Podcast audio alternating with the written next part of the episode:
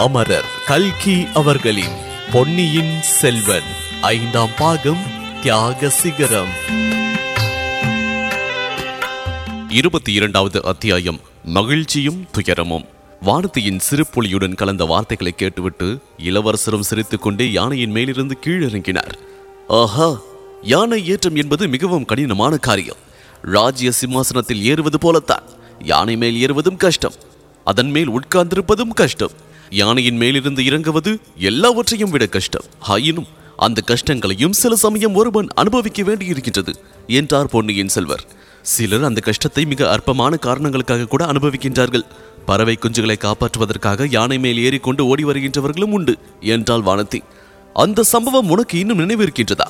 வானதி நீ அதை பற்றி இன்று வரை பேச்சை எடுக்காததினால் மறந்துவிட்டாயோ என்று எண்ணினேன் என்றார் இளவரசர்.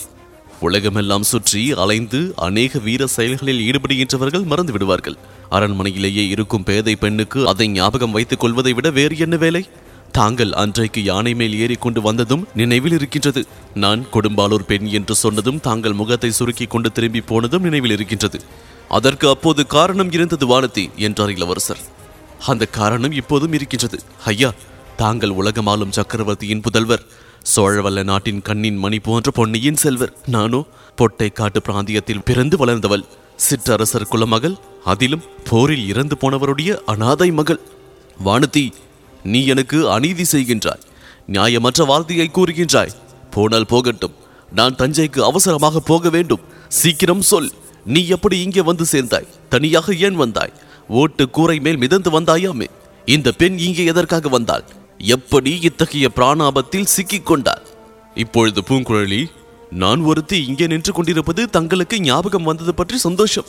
ஒரு நிமிஷம் தனியாக பேச அவகாசம் கொடுத்தால் நான் சொல்ல வேண்டியதை சொல்லிவிட்டு போய்விடுவேன் என்றார். அந்த இரண்டு பெண்களும் அந்த சமயம் இளவரசரின் முன்னால் நேருக்கு நேர் நின்றபோது எப்படியோ அவர்களுக்கு அசாதாரணமான தைரியமும் வாசலாகமும் ஏற்பட்டிருந்தன. சமுத்திரகுமாரி உன்னை மறந்துவிட்டேன் என்றான் நினைத்தாய்? அது எப்படி முடியும்? நீதான் நான் கூப்பிட கூப்பிட நின்று கூட பதில் சொல்லாமல் படகை செலுத்திக் கொண்டு வந்தாய். அப்படி அவசரமாக வந்தவள் மரக்கிளைக்கும் முதலையின் திறந்த வாய்க்கும் நடுவில் நின்று ஊஞ்சலாடிக் கொண்டிருந்ததை என் நாயில் உள்ளவரை மறக்க முடியாது என்று சொல்லிவிட்டு இளவரசர் சிரித்தார். உன்னை தூக்க முடியாமல் தூக்கி பிடித்துக்கொண்டு வானத்தை பட்டுக் கொண்டிருந்த அவசியம் நான் மறக்க முடியாது.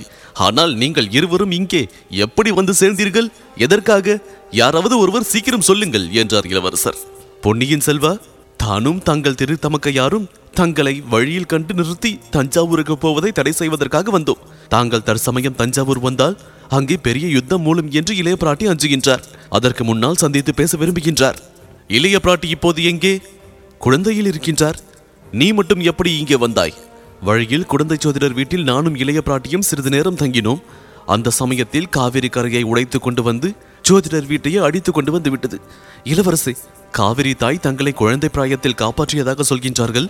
தங்களுக்கு இந்த பொன்னி நதியின் பேரில் எவ்வளவோ ஆசை உண்டு என்பதையும் அறிவேன் ஆனால் இன்று இந்த நதியினால் நாடு நகரங்களும் மக்களும் மிருகங்களும் பட்ட கஷ்டத்தை நினைப்பதற்கே பயங்கரமாய் இருக்கின்றது. காவேரி தாய் மிக கொடுமையானவள் என்று சொல்ல தோன்றுகின்றது என்றாள் வானதி. வானதி காவிரி அன்னையின் பேரில் அப்படி பழி சொல்லாதே. இந்த மாதரசிக்கு எங்கள் சோழ நாட்டின் பேரில் எவ்வளவு ஆசை. அந்த ஆசை வரம்பு மீறி போகும்போது கரையை உடைத்துக் கொண்டு கிளம்பி விடுகின்றார் இதை அறியாதவர்கள் அன்னையின் பேரில் வீண் பழி சொல்கின்றார்கள். ஏன்? கரையை மீறி கொண்டு வருவதற்காக சமுத்திரராஜன் பேரில் கூட சிலர் குறை சொல்கின்றார்கள். ஆனால் பூங்குழலி அப்படி கடலரசன் பேரில் குறை சொல்ல மாட்டாள் என்றார் இளவரசர். மன்னியுங்கள் நானும் இனி காவிரி தாய் பேரில் குற்றம் சொல்லவில்லை. நானும் தங்கள் தமக்கையும் குடந்தை சோதரர் வீட்டில் இருந்தபோது திடீரென்று காவிரியின் ஆசை பொங்கி பெருகிவிட்டது. தங்கள் தமக்கை முதலியவர்கள் ஓடிப்போய் கோவில் மண்டபத்தின் பேரில் ஏறிக்கொண்டார்கள். நான் என் அசட்டுத்தனத்தினால் மண்டபத்தின் பேரில் ஏற தவறிவிட்டேன். ஜோதிடர் வீட்டு ஓட்டுக்கூரையை பிடித்துக்கொண்டு மிதந்து வந்தேன் என்றாள் வானதி. உன்னை காப்பாற்றுவதற்காக பூங்குழலி படகில் ஏறிக்கொண்டு வந்தாளாக்கும். அழகாய்த்தான் இருக்கின்றது. உங்கள் இருவரையும் சேர்த்து இந்த கஜேந்திரன் காப்பாற்ற வேண்டியதாயிற்று. இந்த யானையின் அறிவே அறிவு. உங்கள் இருவரையும் அதன் துதிக்கையால் பூமாலையை எடுப்பது போல் அசங்காமல் கசங்காமல் எடுத்து சற்று முன் கரையில் விட்டது. இன்று காலையில் இதோ யானை கையில் அங்குசத்துடன் நேரம் கழித்து ஓடி வந்த யானை பாகனை தூக்கி சுழற்றி வெகு தூரத்தில் போய் விழும்படி எரிந்தது. அவன் உயிர் பிழைத்திருப்பதே துர்பலம் என்றார் இளவரசர். ஐயோ அது என்ன? நானே தங்களிடத்தில் அதை பற்றி கேட்க வேண்டும் என்றிருந்தேன். என்னை நீ என்ன கேட்க வேண்டும் என்றிருந்தாய்? யானை பாகனாலும் அங்குசத்தினாலும் தங்களுக்கு ஏதாவது தீங்கு நேர்ந்ததோ என்று கேட்க விரும்பினேன். தீங்கு நேர இருந்தது என்பது உண்மைதான். அது உனக்கு எப்படி தெரிந்தது? ஜோதிடர் சொன்னாரா என்ன? அந்த பித்து இளைய பிராட்டிக்கு இன்னும் போகவில்லையா? என்றார் இளவரசர். ஜோதிடர் சொல்லவில்லை. சொன்னாலும் நாங்கள் நம்பியிருக்க மாட்டோம். பெரிய பழுவேட்டரையர் சொன்னார். என்ன என்ன? யார் சொன்னார்? ஆம் இளவரசி தனாதிகாரி பெரிய பழுவேட்டரையர் தான் சொன்னார். தாங்கள் ஜோதிடர் வீட்டில் இருந்தபோது திடும் பிரவேசமாக அவர் உள்ளே நுழைந்து வந்தார். தங்களுக்கு வரக்கூடிய ஆபத்தை பற்றி சொன்னார். விஷம் தடவிய அங்குசத்தை பற்றியும் சொன்னார். ஆஹா இது பெரிய அதிசயம்தான். அவருக்கு எவ்விதம் தெரிந்தது? அவரும் ஜோதிடர் ஆகிவிட்டாரா ஒருவேளை எல்லோரும் சொல்வது போல் அவரே இந்த ஏற்பாடு செய்தாரா? இல்லை இளவரசி அவர் செய்த ஏற்பாடல்ல. பாண்டிய நாட்டு சதிகாரர்கள் ரகசியமாக பேசிக் கொண்டிருந்ததை ஒட்டு கேட்டதினால் அறிந்து கொண்டாராம். ஓஹோ இன்னுமா ஏதாவது அவர் சொன்னாரா? நினைப்பதற்கும் சொல்வதற்கும் பயங்கரமாய் இருக்கின்றது. தங்களையும் தங்கள் தந்தையையும் மூத்த இளவரசரான ஆதித்த கரிகாலரையும் ஒரே நாளில் யமனுலகம் அனுப்ப அந்த சதிகாரர்கள் திட்டமிட்டிருப்பதாக சொன்னார். அவர் ஆதித்த கரிகாலரை காப்பாற்றுவதற்காக கடம்பூருக்கு விரைந்து போய்விட்டார். தங்களுக்கும் சக்கரவர்த்திக்கும் இளைய பிராட்டி எச்சரிக்கை செய்ய வேண்டும் என்பதாக சொல்லிவிட்டு போனார். ஆஹா அவருடைய எச்சரிக்கை என் ஒருவன் விஷயத்தில் உண்மையாக இருந்தபடியால் மற்றவர்கள் விஷயத்திலும் உண்மையாகத்தான் இருக்க வேண்டும். சமுத்திரகுமாரி நீ ஏதோ சொல்ல வேண்டும் என்றாயே. ஆம் இளவரசி. ஈழத்து வாய் பேச முடியாத ராணி தங்களை உடனே தஞ்சைக்கு அழைத்து வரும்படி என்னை அனுப்பி வைத்தார். ஆஹா அதை பற்றி உன்னிடம் கேட்க மறந்தே போனேன். ஈழத்து ராணிக்காகவே நான் இவ்வளவு அவசரமாக புறப்பட்டு வந்தேன். அவரை தஞ்சாவூருக்கு யாரோ பலவந்தமாக கட்டி இழுத்து வந்தார்களாமே அது உண்மையா? உண்மைதான் ஐயா. ஆனால் முதன் மந்திரி அனிருத்தர் நல்ல நோக்கத்துடனே தான் அவ்விதம் செய்தார். ஓ அனிருத்தர் வேலையா? என் தந்தையிடம் சேர்ப்பிப்பதற்காக அழைத்து சென்றிருக்க வேண்டும். பூங்குழலி முதன் மந்திரியின் நோக்கம் வெற்றி பெற்றதா? அவர்கள் சக்கரவர்த்தியும் ஈழத்து ராணியும் சந்தித்தார்களா? ஆம் சந்தித்தார்கள்.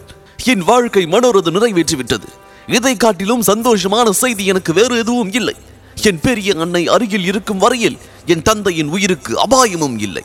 அந்த மாதரசுக்கு அபூர்வமான வருங்கால திருஷ்டி உண்டு என்பது உனக்கே தெரியுமே. பூங்குழலி என்றார் இளவரசர். ஆம் எனக்கு அது தெரியும்.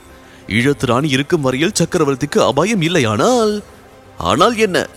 ஏன் தயங்கி நிற்கின்றாய் சமுத்திரகுமாரி? சொல்லவே தயக்கமாய் இருக்கின்றது. நான் எழவில்லை. இழத்துராணி தம்முடைய இறுதி காலம் நெருங்கிவிட்டதாக எண்ணுகின்றார்.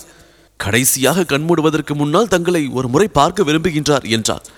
தெய்வமே இது என்ன சொல்லுகின்றாய்? சந்தோஷமான செய்தியை சொல்லிவிட்டு உடனே இந்த பேரிடி போன்ற செய்தியையும் சொல்கின்றாயே.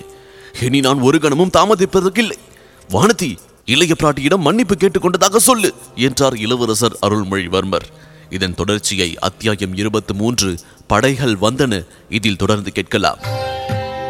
இதுவரை பொன்னியின் செல்வன் பாட்காஸ்ட் கேட்டீங்க. இன்ஸ்டாகிராமில் என்ன ஃபைண்ட் செய்ய முருகன் டாட் டிஜே மற்றும் ஃபேஸ்புக்கில் ஃபைண்ட் செய்ய இந்த சவுத் ரேடியோ செயலியின் இடது பக்க மேல்மொழியில் உள்ள ஷேர் பட்டனை கிளிக் செய்யுங்க. மீண்டும் மற்றொரு பாட்காஸ்டில் சந்திப்போம். நன்றி வணக்கம்.